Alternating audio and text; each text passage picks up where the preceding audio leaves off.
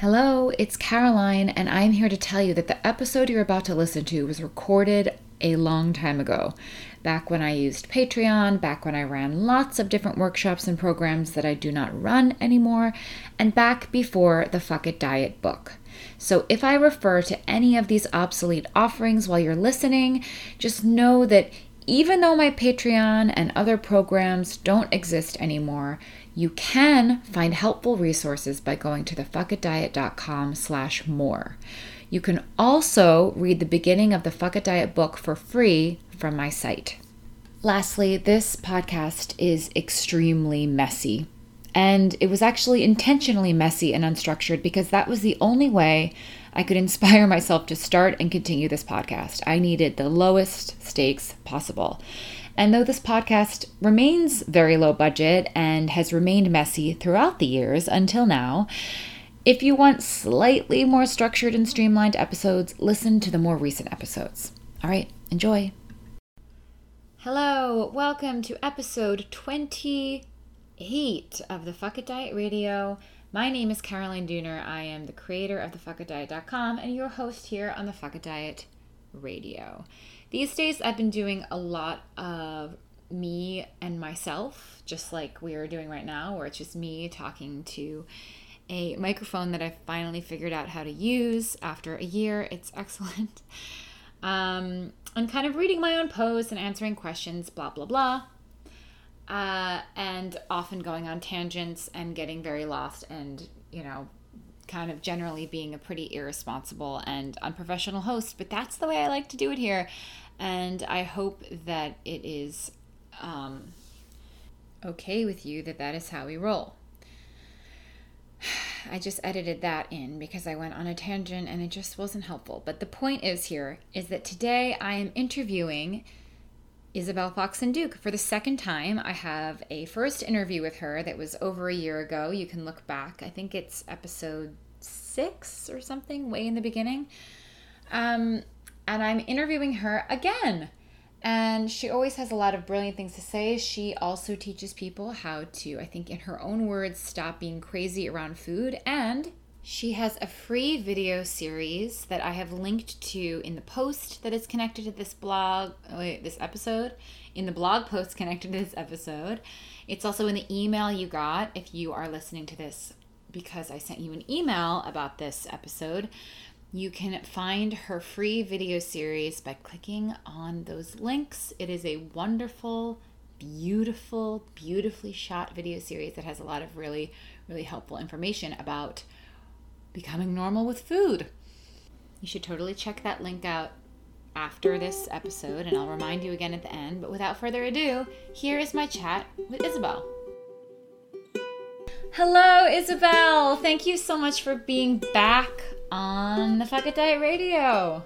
Oh my gosh, my pleasure. It is always such it's it's just like always an honor to be here. I love chatting with you so much, as you know. We feel like we've we've known each other a hot minute. Like we've been in, in each other's lives a hot minute. So it's it's always lovely to to reconnect and reach out with you. And I do think I'm not positive, but I think that since we had our last interview on this podcast, I think you moved to San Francisco after that, and I moved to Philly after that because I think the last time we were both still living in New York.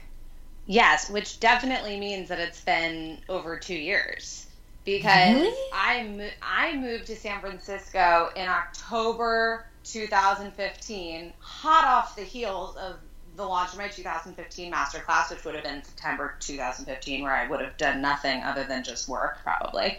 Wow. Um, so it's been probably since at least August 2015. Wow. Well, it's there overdue. It is overdue. Yes, um, yes, yes, yes. But yeah, no, I'm super excited to catch up. I feel like you know, let's see, let's see what two years has done to us. Exactly, exactly. Um, Isabel is one of the teachers of normal eating that I would say that I trust the most. Um, she's super consistent and always brings it back to the root, which is the our relationship with our bodies and um, the cultural shit that we have around bodies. And I think that that's just if that piece is ignored, it all sort of falls apart, and um, right. we end up right. back where we started. Right. Right. And I would even go so I hope you don't mind me interrupting. I would even go so, so far as to say, you know, the cultural and the emotional, psychological are really one, right? They're not two separate issues. No. They are they they're intertwined, right? So I'm I'm really really interested in that intersection, and I think we're going to talk about that at some point today. Yes, for sure. Um, and also, I do you find um, I've gotten a lot more comfortable with this in the last year, I would say but there were times when I was sort of tentatively posting. Um, I know you don't use social media as much as I do, but uh, posting about political things. Mm. Um, and people who didn't agree with me would tell me to stop posting about politics. And I like non-weight related politics. Yes, like, exactly. Or both, or all of the above. Okay? Exactly. Well, what I have become so clear on, and what you pretty much have always been clear on, it seems, is that there is no separation. Like it, it. It it has everything to do with everything. You know the the um, the social piece is is really important and the it's more huge. that i've yeah the more that i've become comfortable with that i think the better because it it has everything to do with everything right i mean you can talk all until the day is long about dieting as a coping mechanism or you know how we manage our emotional lives or whatnot but at the end of the day the reason we choose dieting or the pursuit of thinness as our you know preferred coping mechanism mm-hmm. coping mechanism of choice is because of the cultural rewards and benefits that we perceive ourselves to get from thinness. Exactly. Right? So they're not separate issues, they are the same. One would not exist without the other. Exactly.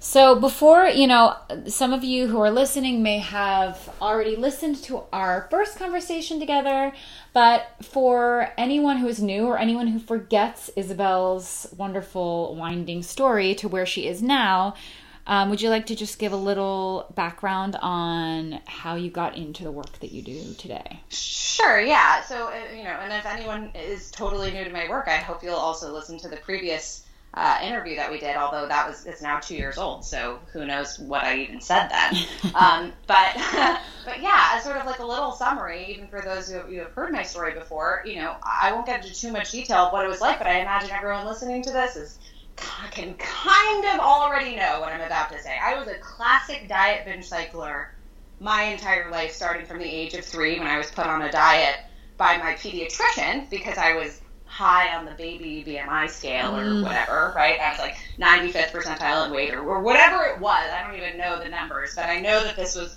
pediatrician recommended. Ugh. Better better watch for this little three year old girl's weight. And so, you know, from that point forward, it was like off to the races. You know, my parents were always, you know, trying to control my food, you know, get the skim milk, eat the broccoli, whatever it was. Mm-hmm. Um, and this was in the 80s, so, you know, it really was drink the skim milk. I mean, that was that that was the, the type of dieting that people were really doing back then. Um, and, you know, I think that this is, and, and, that just continued on for my whole life. Now, obviously, interspersed with me dieting up until, you know, I kind of found my recovery story, which is a whole other ballgame, which we'll I can discuss briefly, mm-hmm. or that hopefully we'll spend most of our time actually talking yes. about.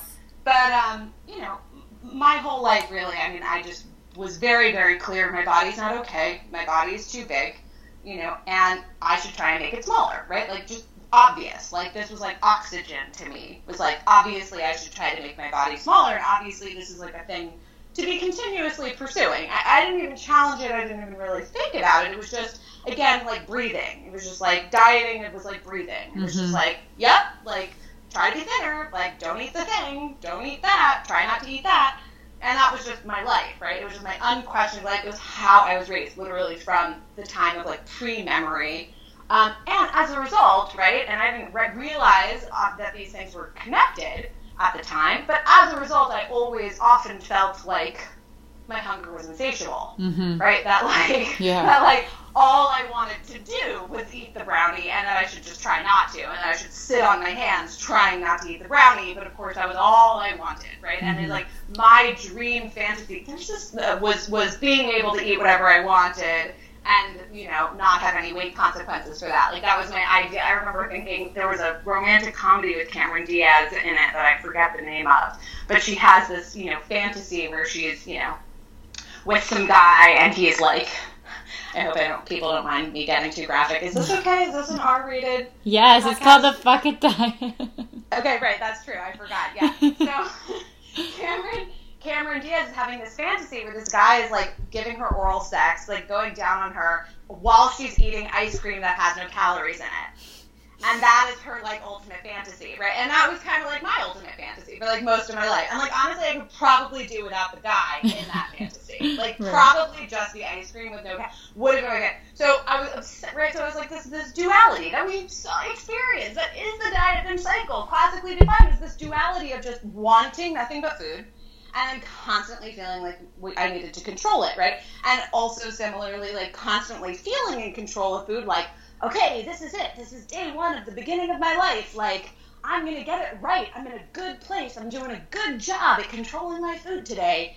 And then, of course, I would have the fall.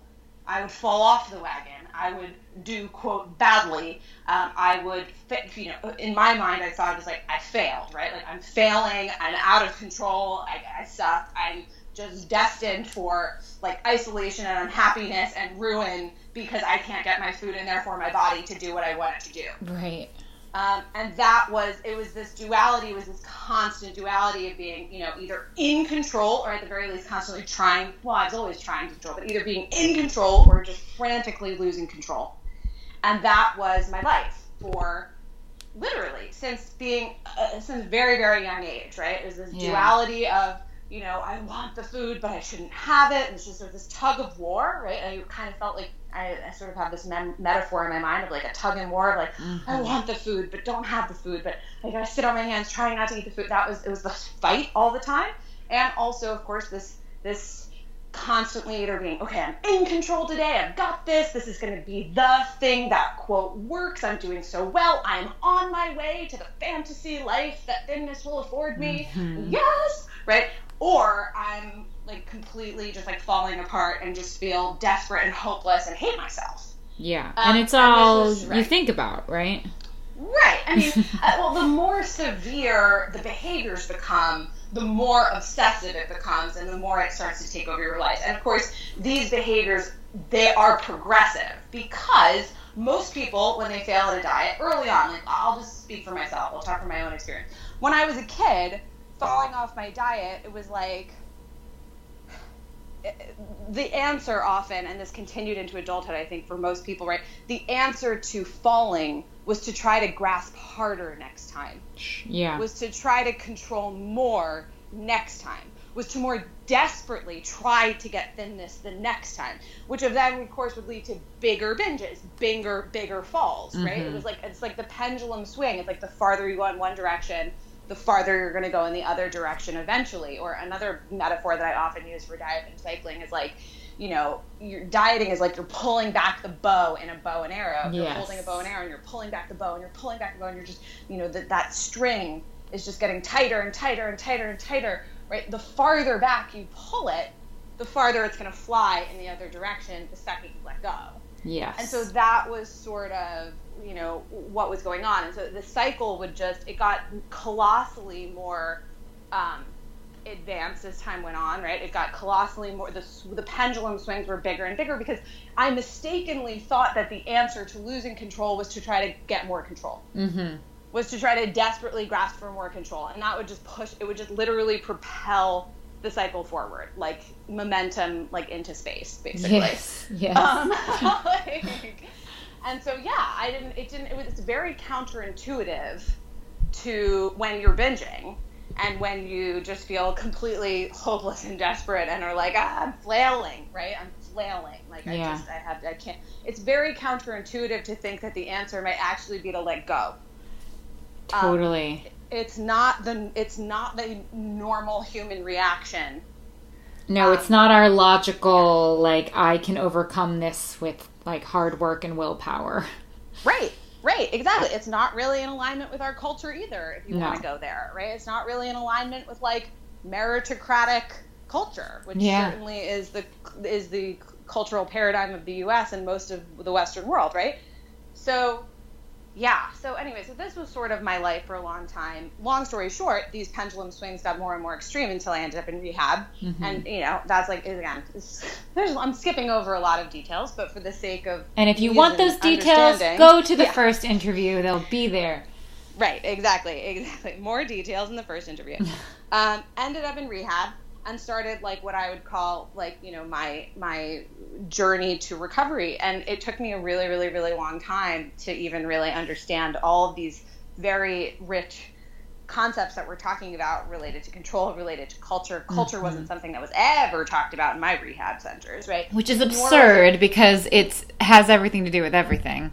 But... Right, exactly. It's a, such an enormous piece of the puzzle that is just skipped right over in clinical settings for for, polit- for political reasons, right? Again, let's get political, right? right? Like if you operate in the American medical system, like the status quo is thin as good as fat as bad, right. and that's just what it is, right? Yeah. And there's just no challenging of that in in most clinical spheres, even in the even within the the realm of eating disorder treatment unfortunately right? Because again this is it's all a, it's all the medical system right? And so the specific medical system that really holds very tried and true to this specific very specific belief about what what weight is appropriate right? Yeah. Um so yeah so even so culture was never discussed sociology was never discussed. I mean it's it's not something that comes up i think in a lot of you know just in clinical therapeutic settings. It's just it's it's not something that really comes up with patients all that often. You really have to find a practitioner who is educated about these things and who has a sociological lens, right? right. Um,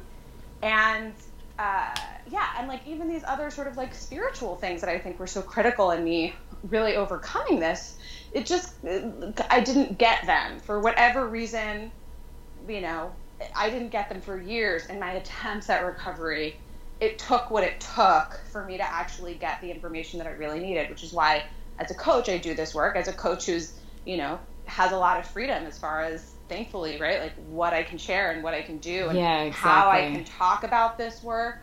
Um, you know, I just want to share sort of what was useful to me because it took me years and years to get this information, even after having been in the best treatment centers in right. the world, right? You know, like right.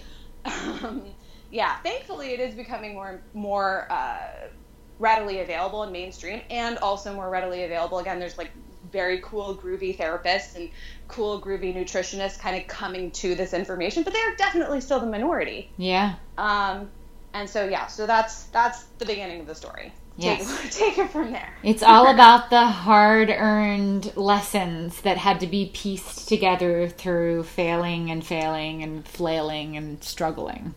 Yeah, kind of. Yeah, yeah. Although I do hope that it's like you know our work can help people get there a little bit quicker. Yes. Right? I mean that's that's basically all it. That's my hope, right? Is that I can help you get there quicker. Right? Like yeah. I can like cut the corners for you.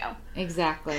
Exactly. Because there's so much doubt because of because of all of the sort of because of what you were just talking about the conflicting information about um, weight and like the the safeness of eating essentially um, there's so much doubt when trying to follow your intuition with food because there are enough people telling you, you know, that it's just a simple meal plan and then you could be, you know, cured. Right. And that's really just barely halfway.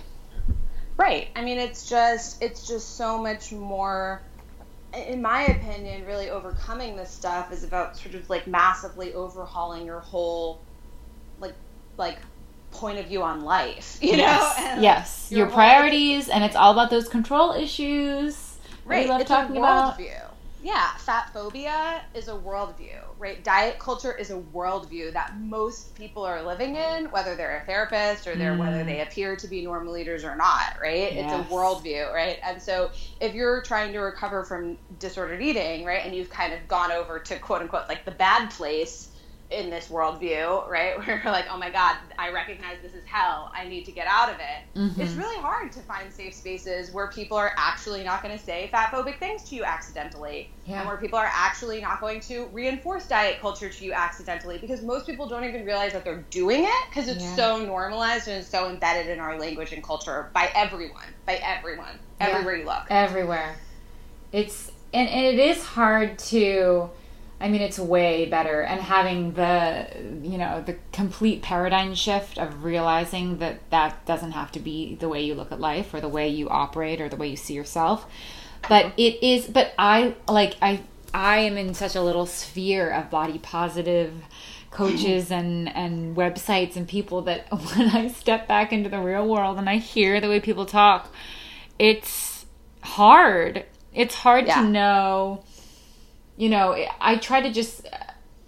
I, I it's I, shocking. It's shocking, and I do struggle with knowing when to, like, not engage or when to actually speak up about it because people, you know, I mean, people who aren't ready to hear it, like, it's there's only so much you can say. I try to just give like a little little piece and then I leave it be because yeah, people are really I mean, defensive.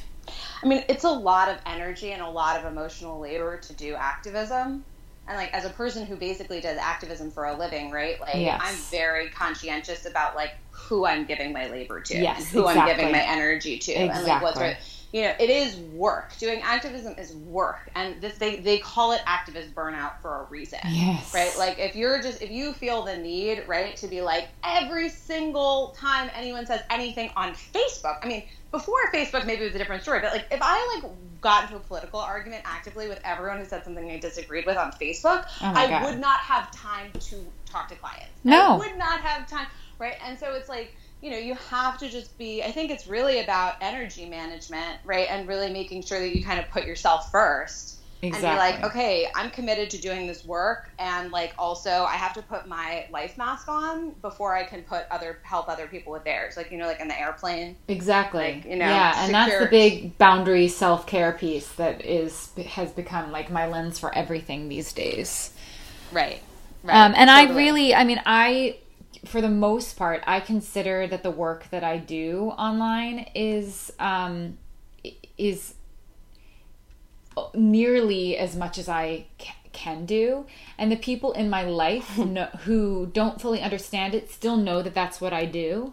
So I can kind of like leave it at that or just be I, I, I tend to disengage with people who already know that I have a different view of them uh, view right. of them but a view right. than them right. and um yeah self-care self-care self-care. Activism yeah, totally. can come and after self-care. you know no one is obligated to activism. I think that that's important too. Like Ragen Chastain says this all the time in her emails um, for those of you who are familiar with Ragen Chastain she's a very very very visible uh, and just super important really smart fat activist.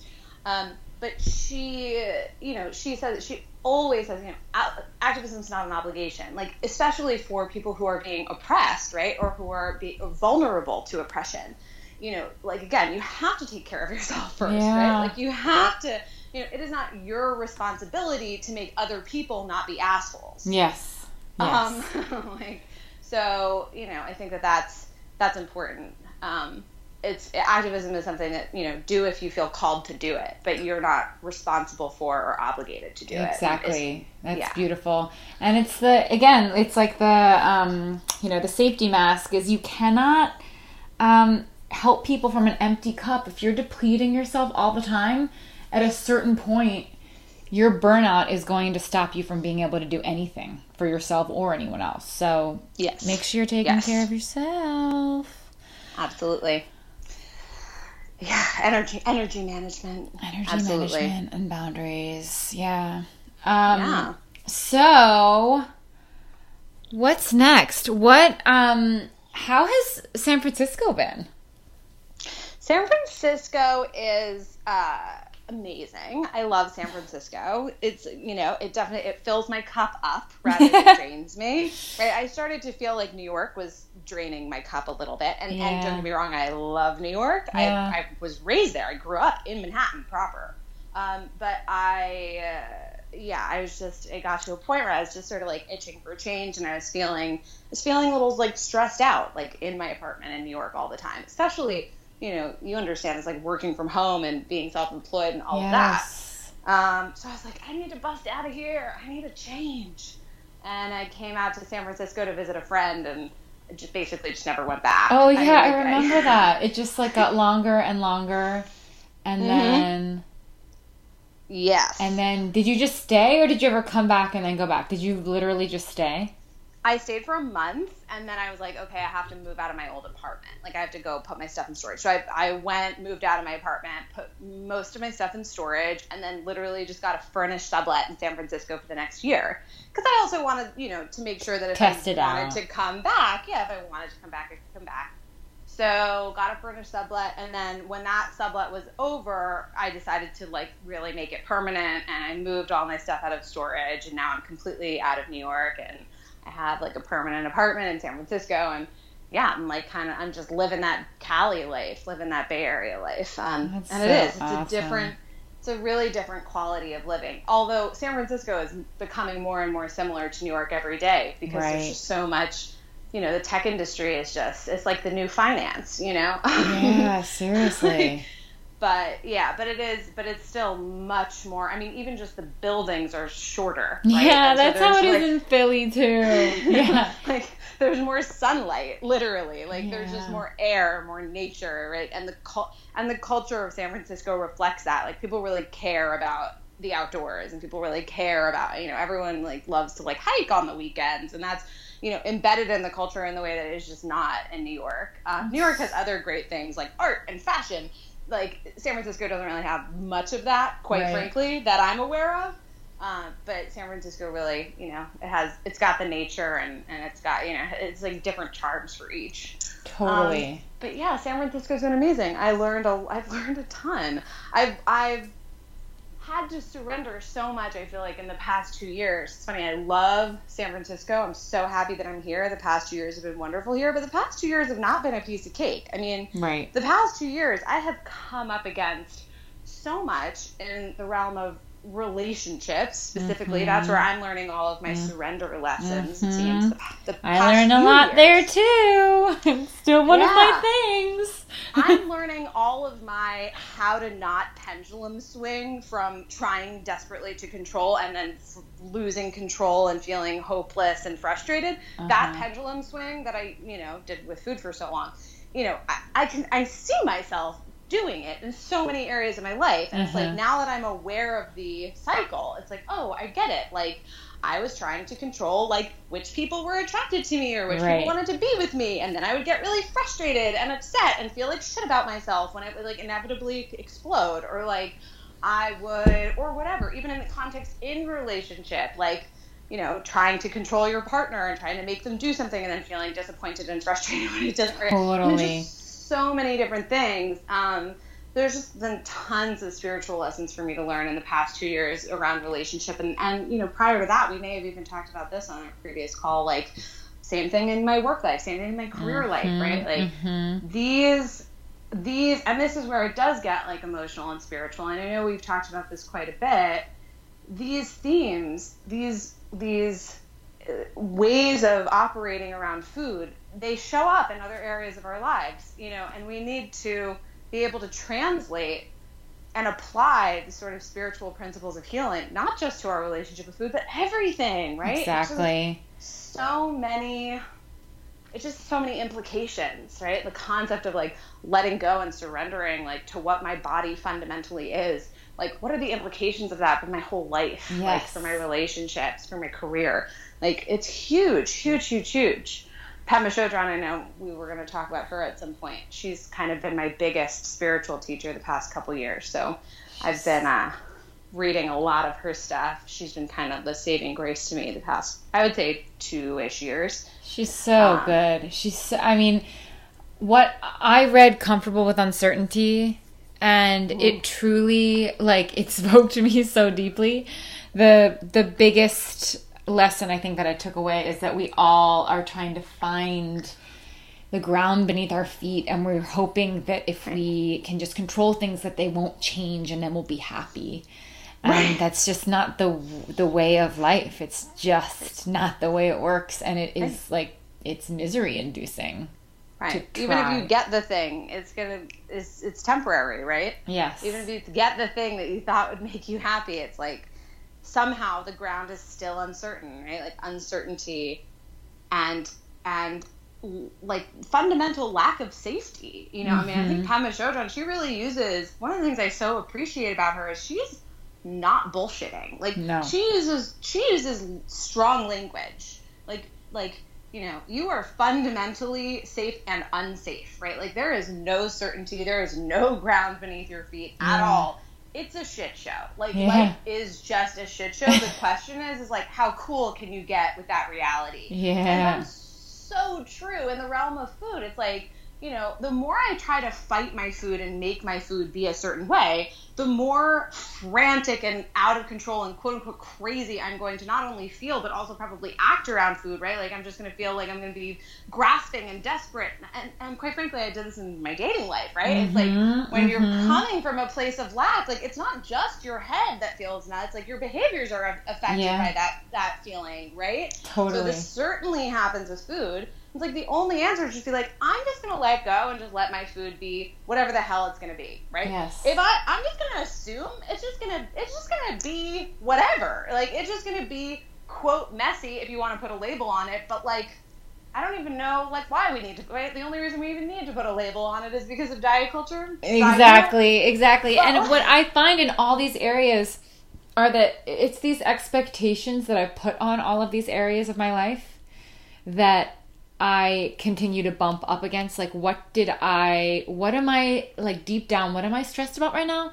Am I not meeting some expectation that I thought that I should have accomplished by now in every single area and I, you know, thankfully food was one of the first the most miserable and so the first to change but um it I still bump up against it all of the time. And that is what my like extreme um application of rest to my life is meant to essentially force me to notice when i get stressed about things that i can't rush um, because yes. I know that my intention this year is to be as restful as I can, but I still get stressed about things. I'm forced to be like, Caroline, right. what are you doing? Right. right.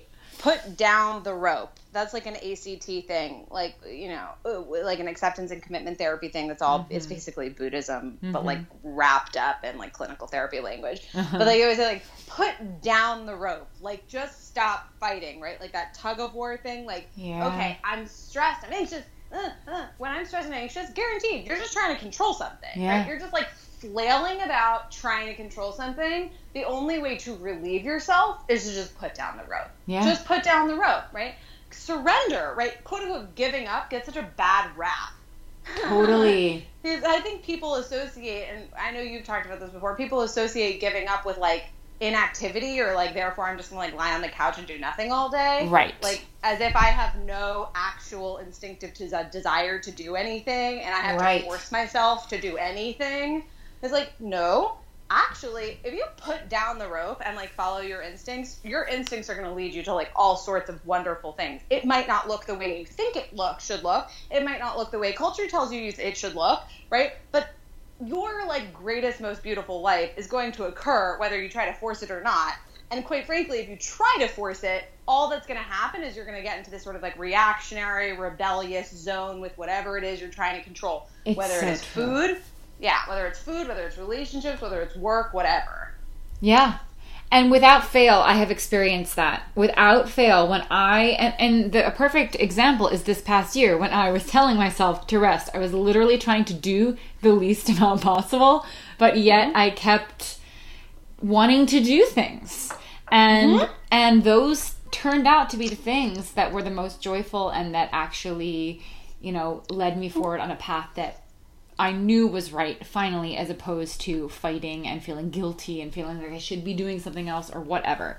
Um, but I think people really are so afraid, just like they are with food, that if they actually give up control, that they'll like spiral into a pit of like eating that will never end. And I think people have a similar fear about, well, if I don't have a regimented schedule or I don't have you know my one year and five year goals and i don't you know take you know very specific action every day that i won't do anything and i'll be a failure and yeah. and it's it's hard to convince someone that that isn't so but but encouraging them to try taking off all the pressure and seeing what happens is really right. the only way to learn firsthand. Right, right. It's so hard to do. I mean, I still struggle with this in like the realm of like finances, for instance, mm-hmm. or I mean, mm-hmm. so many areas, right? I mean, it's just so easy to get wrapped up in the like, of course I need to control this, or else there will be impending doom, right? right? I mean, that is the idea. If I let go of the rope, there will be impending doom. And I was right. like, well, actually, if you let go of the rope, all that will happen is that the rope will just like be on the ground, and like, do you know what I mean? Like, but like nothing, like the earth will not implode. Like, exactly. That, it's, like, like exactly. it just, it's fine, you know. Um, and yeah, it's so funny. I did this exercise with a client who she was like, you know, I have to go to yoga every single day, and if I miss yoga, I'm gonna feel guilty right? I just feel guilty if I don't go to yoga. Like every I have to go to yoga every day. And I was like, well, what if just for a month you were just like, I don't have to go to yoga for a whole month. I just don't have to go. Right when we're just I used a month as like a way to edge her in, which is right? super like, helpful. Super helpful. Yeah, like just for a month. What if you just didn't have to go to yoga at all ever for the whole month? What's the worst case scenario in a month? You don't go to yoga. Plenty of people don't go to yoga for a month. It's fine, right? like the majority of the world doesn't go to yoga for a month let's just for a month could you not go to yoga? Right or, could, or not could you not go to yoga? You don't have to go to yoga. Yeah. you can go if you want but you don't have to go. If it turns out that you don't want to go 30 days in a row that's fine and if you legitimately earnestly just intuitively want to go that's fine too right? Like yes. you can go to yoga but you don't have to go to yoga for 30 days right? And so of course she did this and it was like she still went to yoga some of the days because she legitimately wanted to go to yoga some of the days, right. and then oh, some not every day, but like she just intuitively went to yoga, and it was like a massive breakthrough. It was like, oh, I realized I don't need to beat myself into productivity. I don't need to beat myself into like submission around like food or movement or anything, right? Like I actually can just my instincts are not broken. Yeah, and we have such a fear that we have no like what is it? This like deep fear of laziness this deep fear that we have no motivation this deep fear that we're a bottomless pit. And honestly mm-hmm. what i found personally is that yeah i have no motivation over things that i do not care about that are not aligned with what i am supposed to be doing. I have a very hard time forcing myself to do them.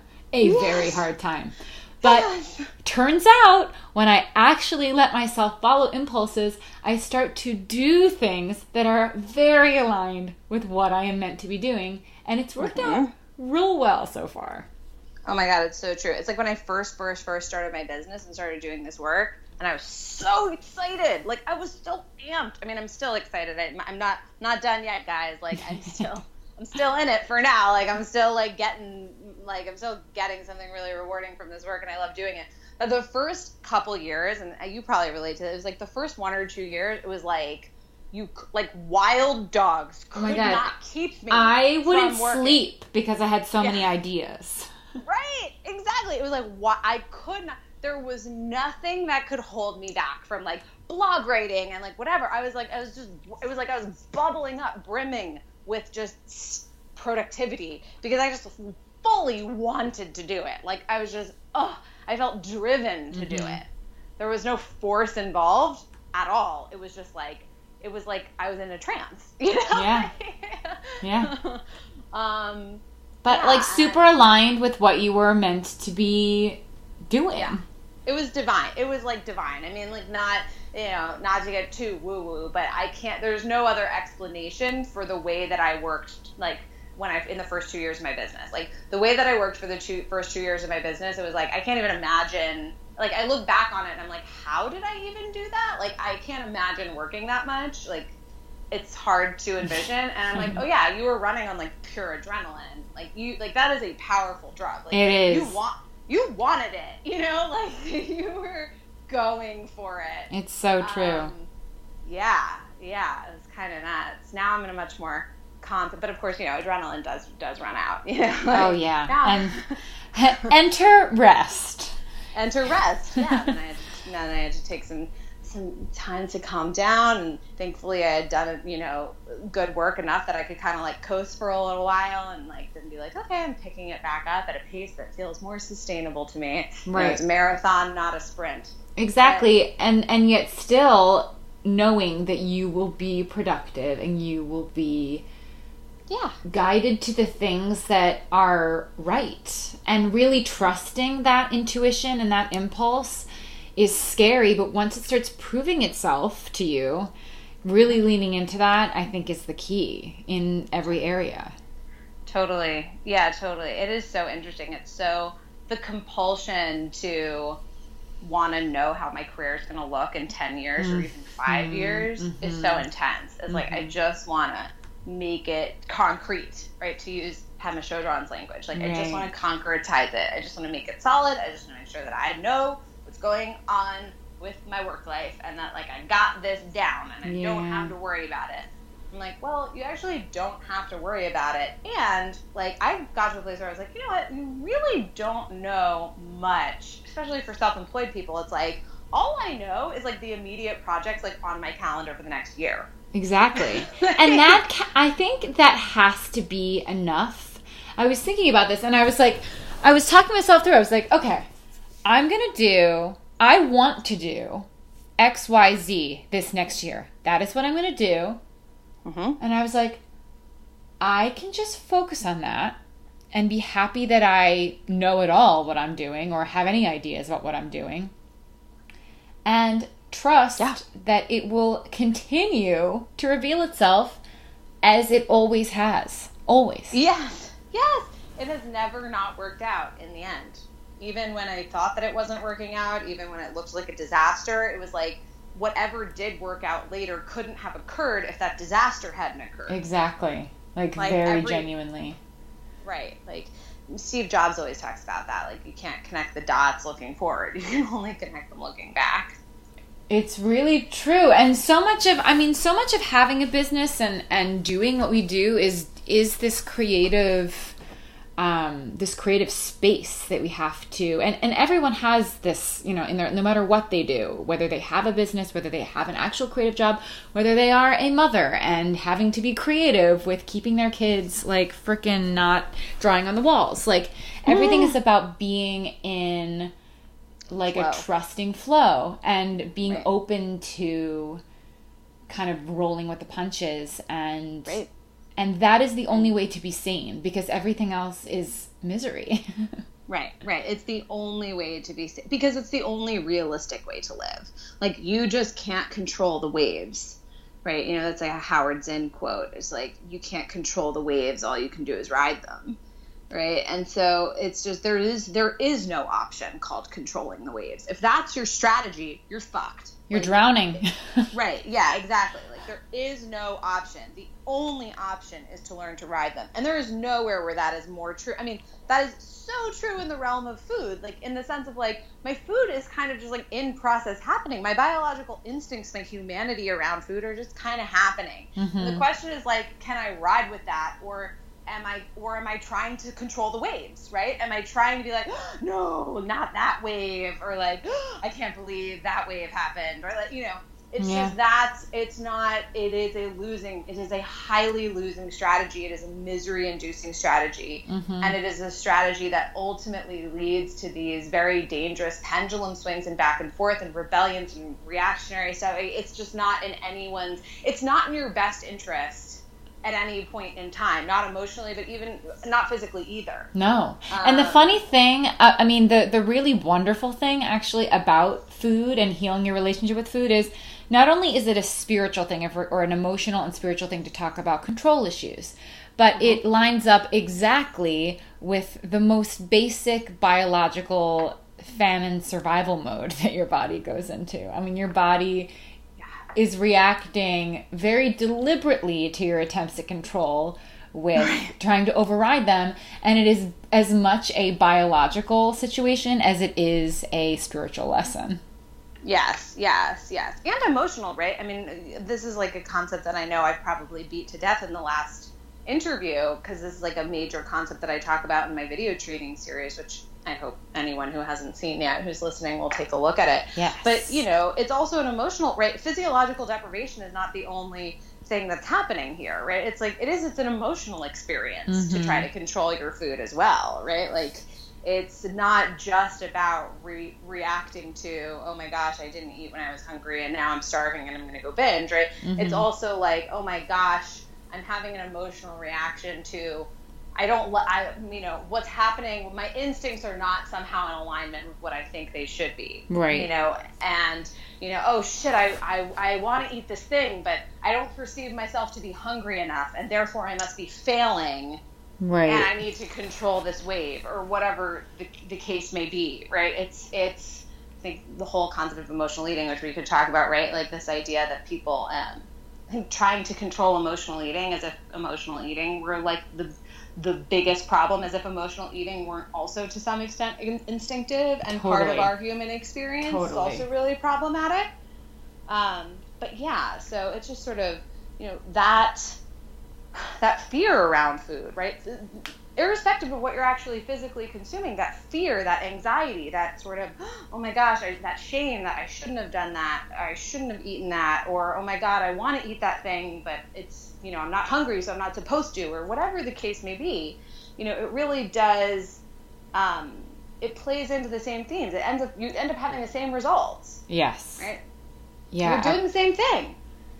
And you're rebelling against that like guilt as well and that'll keep you just as stuck as any like right. formal physical restriction yeah it's right. you're still holding the rope exactly and i just want to say i was thinking this back when you were kind of telling your story that for anyone who is listening who has doubts that they will ever be able to become a normal eater isabel started her first diet at three and i have been a i was a childhood binge eater and then going into uh, because of restriction, because I felt like I wasn't allowed to have junk food going into dieting. If we, who really had no memories of ever being a normal eater, can become a normal eater, then anyone can. Right. And I think it's relevant. I always like to say this whenever the term normal eater like is used. It's like just remember like all a normal eater is is a person who thinks quote normally about food. Right. Normal eating is not a behavior, guys, right? You can't perform it. No. Right? You cannot perform normal eating. There's not some like, oh, it's just when I eat when I'm hungry and stop when I'm full or da That, that's not what being a normal eater is, right? No normal eating is not a performance. Normal eating is like a it's it's a thought process. It's like mm-hmm. what's my relationship to food? How do I think about food? Do I think about food as this thing that is like scary that I need to control, that like I need to do correctly, that I need to do right? Do I think about my body as a thing that I need to control, mm-hmm. that I need to do correctly, right? Uh, you know, am I uh, do I feel compulsed to pursue weight loss for instance? I mean, right, these are all um, thought processes, right? They're not even necessarily behaviors. Behaviors are just side effects of the yeah. thought processes. If mm-hmm. you're not mm-hmm. dealing with the thought processes, right? If you're not a normal thinker around food, right? If you don't have like perspective around food, you don't think like a normal. That's the real issue. That's right. really the only way to heal is to address the way you think around food, your relationship to food. Do you think of food as like a scary thing that needs to be controlled or all hell will break loose? Do you think of your body as a thing that you need to control or all hell will break loose? Right. right. If that's your attitude, your behaviors are going to reflect that. And the hope is that all parts of the food situation become easy like that the way you think about it and the way you act on it becomes kind of second nature and easy thanks to shifting the attitude around it. Yeah, well, the attitude of, oh my God, if I eat this thing, all hell will break loose, or this attitude of, oh my God, if I weigh this much, all hell will break loose, is a fundamentally stressful and anxiety producing attitude. It's mm-hmm. like I mm-hmm. always say, like, if food dictates your self esteem, or if your weight dictates your self esteem, get prepared to feel stressed out and anxious about food all the time right? Exactly. And all of the side effects of that, whether it be binge eating, increased emotional eating, whatever, right? Yeah. So the only, I mean, this is this is sort of, you know, kind of one of the many punchlines, right? Is that it just doesn't. Um, it's just your behaviors are not there. Your behaviors are going to be what you're going to be. The only thing that you really can work on is like, okay, can I can I relax around food? Yeah, right? like, and like, trust it and trust the bigger picture and right. change priorities too. The weight piece is huge. You know, like having your thoughts about your weight kind of dictate the way you feel about yourself. Yeah, yeah, yeah, yeah. I mean, internalized fat phobia is a bitch. It's a bitch, um, and it's, it's everywhere. Yeah, and it's everywhere. Well, externalized fat phobia is, is everywhere, everywhere, right? Yes, right. And so we internalize what we hear and what we see all the time, which is why it is so important to immerse yourself in body positive stuff. Like sign up for all the body positive things, assuming they're actually body positive, which unfortunately right. is not a given right. in our current industry situation. Mm-hmm. Um, but like you know, immerse yourself. Like the more immersed you are, the more you change the culture and the environment you're in the more um, the easier it's going to be to actually start to change your thoughts and beliefs right? Your beliefs are just things you think over and over and over again. If you're constantly constantly being surrounded by body positive beliefs you are going to start to believe them. Yeah. believe it or not right? Like yeah. that is going to start to impact the way you think right? If you are surrounded for extended periods of time by body positive thinking body positive people body positive media being the biggest one that you can influence right now, no matter where you live, no matter who you are, no matter what your family situation is, right? You can surround yourself by body positive media, body positive information. That is going to start to affect you, right? Like it is going to start to change the way you think. You didn't start thinking in a fat phobic way like just for no reason. You started yeah. thinking in a fatphobic way because you were surrounded by fatphobic speakers, fatphobic people, and fatphobic ideas and fatphobic media your whole life. Yeah. Right. So this is like big, huge, huge, huge, huge, big deal. Right. Is actually like taking initiative to do as much as you can to change your environment. And thankfully, one of the benefits of like email and social media and like internet media in general is that you actually do have some control over what you consume. You can unfollow yes. and you can follow who you want and who you don't want. Yeah, and it and it's huge. It really is a huge piece and it really does work. Like it really does yeah. help right. slowly but surely shift the way you think. Right. You can It seems overly simplistic, but it's really not. Yeah, I mean advertising, man. Yeah. It's insidious. Start like purposely advertising right. around yourself and it actually does start to shift things. I mean, it's uh, so real. It's so crazy. I feel like people is again, it almost sounds cheesy. Like when I was in college, I like studied. I was a sociology major and did a lot of like gender studies stuff. And you know, these studies would come out like the media only shows pictures of like thin, tall white women how is this? This is definitely having a negative impact on our youth. And it was like a blip, right? It was like this sentence was just right. like another. He- it was almost like the sentence itself was just another headline. Right. Like, right. People didn't really realize, like, no, no, no. Like this is something to take very seriously. Huge. Yeah. Yes, very seriously. Like this is not like oh you just read that and then go back to like Vogue. Right. This is like, okay, what are you going to do with that information? Like, are you going to actually be really conscientious about what you're consuming? Because that could have a huge impact on your recovery in a very real way. Um, so, yeah, like it's. Yeah, it's, it's really not, huge. It's and I like removed my. I didn't have cable for the longest time, like during the past, you know, like many, many years when I was actually taking myself through this like big life view and paradigm change. And I recently got cable back again, and I just can't believe commercials. They are absurd. Yeah, and yet, disgusting. and yet, like, I, I can kind of like, I can kind of watch like the way my brain would have watched the commercial in the past, and then like see from the outside now. Thank God, but it's, I mean, it's it's unbelievable how insidious advertising can be and is and has been for the past, you know, however many decades. Right. Um, it's it's bad. It's like it's not great. All these in, every industry, whether it's advertising, whether it's marketing, whether it's medicine, whether yeah. it's right, all of these industries are run by humans, and unfortunately, fat phobia is the dominant cultural paradigm. Yeah. Right, and they know that it sells right? Like it really does. I know. yeah, yeah. So many deep problems with this, but yeah, no, it's it's real bad. It's not it's not cute.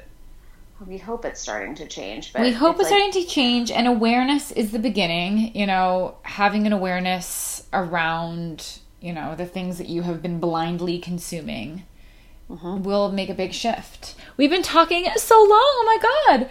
Um, let's talk about your program because you run a masterclass. Stop fighting. Is it called Stop Fighting Food, or is that the free video series? So Stop Fighting. Well, Stop Fighting Food is kind of like the whole umbrella. Great. Yeah, situation. So Stop Fighting, Stop Fighting Food is a it's, it's a it was originally a free online video training series that I created years ago that like you know was sort of like the first place where I was like okay I'm gonna like introduce these concepts like I'm gonna mm-hmm. introduce the concept of like trying to control your food leads to losing control like I'm gonna introduce concepts oh well and there were a couple couple big ones in video in the second video of the series super important that I think people still struggle with mm-hmm. is like understanding the differences between binge eating and emotional eating and you know what are the differences between them? You know how can we start to understand these things in a more productive way? Because typically people just think of binge eating as like emotional eating a lot. Like emotional eating until i feel sick or whatever. Right right and that right actually right. can be a really harmful way to think about binge eating actually keeps you in the cycle. Because it's just basically all it's just a, it's an unuseful definition. It's just like it just makes binge eating into this like very judgmental term. Like right. i i ate emotionally too much and that's not okay. And so now i'm calling it a binge right? And so the reality of the situation is i'm very i mean as a as a binge eater most of my life right? Like very i understand the pain that comes the physical pain and the emotional pain that yes. comes from you know these sort of binge eating episodes. But we need to start to really understand where does the role of dieting play versus where the role of like just like I'm experiencing an emotion that I don't want to feel play right. and like kind of have conversations around the differences between those two how to understand what's going on eh, with your relationship with food in a way that actually gives you some tools for for looking at and managing sort of these different scenarios and not just like clumping them together in one big like pile of mess that ultimately also really highly villainizes emotional eating in a way that isn't useful. So, video two is, I think, a critical video in the Stop Fighting Food Training series, which really kind of gets to the root of like, okay, what is the difference between emotional eating and binge eating? What are healthful ways to look at these in a way that I can like take care of myself without like falling back into diet mentality, basically? Um, and that's you know was a big deal. I remember that video. I think is kind of a big big deal. And then um, obviously body image is a huge when i this was i mean this video series was the first place where i really got loud about the importance of body image and doing body positive work stigma resistance work you know looking at your internalized fat phobia as as like a critical component of healing and overcoming diet mentality. So this video training series is sort of like it's like one of my first like early big works. And like if anyone hasn't seen it there's going to be a link i think in the um Yes. There's, link in the, there's gonna be a link in the show notes, so definitely check out the Stop Fighting Food video training. I am series. sharing it, and they're yeah. amazing. They're amazing videos, and they're super clear and concise, but also just really, really helpful to get the full picture of sort of why right. um, this is happening to you. like, exactly, exactly. It's like getting to the root of the struggle. Yeah, yes. exactly. It's a very, you know, like like it's like three like five to eight minute videos of like this is why you're struggling. Like basically um, even if you've been pursuing the answer for years and years and years right? Because i mean that was me. I was in eating disorder treatments and i was in god all sorts of shit. I was in oa i was in this i was in that. I was like you know i was constantly looking for the solution to especially binge eating and emotional eating. I mean that was what i identified with the most. Uh, um, yeah. uh, and I didn't even I don't even know if I recognized restriction as my problem until I did way later. Yeah, I didn't. I thought that that was like my valiant, responsible attempts at curtailing my binge eating. Right. I just thought that restriction again it was like oxygen. I think I said that earlier in the interview. Like mm-hmm. it's just what you do. Like it's just of course. Like you just try not to eat too much, you know, like or you try to eat the right things and that's just normalized. So I didn't even recognize that as a problem. I thought the problem was that I ate my feelings, and sometimes I would completely quote unquote lose control and like eat until I felt sick. Yeah. And I, there was no, and I just I did I was I thought that that was a problem like in a vacuum outside of diet mentality. I didn't even think about diet mentality as something that was sort of setting me up for this kind yeah. of relationship with food. So um, but yeah, so the video training series is like a really that was sort of the original intro that I created like a few years ago, and it's still like the primary place that people typically find as like a good like introduction entree to my work. So I always like send people there to start. Um, and then um, I also run a group coaching program, an annual group coaching program called the Stop Fighting Food Masterclass, which is basically like, okay, do you want to get serious? Like, do you want to like work with me? like, do you want to do you want us to have a coaching relationship and really like get into the depths of this and really, you know, kind of like go hard on on really getting into this um, uh, and like like learning what you need to learn. Yeah. Exactly. So yeah, so that's all happening. That's all happening. It's exciting, and I'm gonna I'm sharing the link to the free video series, which is really really awesome. Please check it out. You will not regret it. Um, I also just yeah, like basically really love the way the videos look too. I mean, yeah, the content beautiful. is great, but I like the styling. they are beautiful. I will say that's something that I get compliment. I feel like that was something I, I got compliments on quite a bit. Is like I, uh, you know, it's such a the subject matter is so shameful for so many people, and it seems it almost feels like this sort of like day class A thing to talk about you mm-hmm. know, binge eating, blah mm-hmm. blah. And so I was like, I'm gonna like lux this up. Like I'm gonna make this experience like super gorgeous, and like we're gonna have like a beautiful, like it's gonna feel like I want people to feel like good and safe to be able to talk about this stuff in a way that is not like this dirty little secret. Yeah. Well, that's yeah. the whole. That's the that's the dream is making this something that people can actually like talk about and and understand it's not just them it's like a phenomenon that happens to everyone who tries to diet right right exactly exactly exactly that's the funny exactly. thing like everyone's like no they're good at dieting but i am a food addict no, this no. is happening to everyone who is trying to diet. They just don't want to right. talk about it because they are ashamed. Right, right, exactly. And trust me, if they're not binging eating or emotional eating, they're hungry and starving and obsessed with food. So, yeah, you know, exactly. Binge, binge eating and emotional eating is actually like a really natural reaction. It's your body winning. Yeah, it's your body. Exactly. It's your body keeping you right. as alive as it possibly can. Right. Like it's actually worse to restrict and not binge. Exactly. That's actually like way more problematic. Exactly. Like I'm they're much more concerned about people who are quote unquote successfully restricting, although they are a teeny tiny, you know, super small percentage of the population. You could. It's pretty also clear that like that's you know now we're getting into the land of like clinical eating disorder you know for a yeah. lot of people who fall into that category so it's really dangerous it's not something to aspire to exactly um yeah so yeah so definitely check out the video training series i also i only offer the master class to people who've gone through the video training series so if you're like interested if anyone here is like oh i, I might want to like you know check out her work like start with the video training. Yeah, series. and there's That's no critical. reason not to. It's free and it's awesome, and as you've heard, it's beautiful. it is. It is very. Beautiful, it really is. Isabel, thank you so much for chatting with me again. My pleasure. My pleasure. It's always so fun to talk to you, and uh, yeah, I am sure we'll do another one. Probably in like a yeah. year and a half again. right, right, right, right. That's an appropriate. That's an appropriate spacing. Yeah, it lets us grow yeah. a little bit, be able to reflect on what we've already talked about and taught, and yeah, I think it works. I think it works.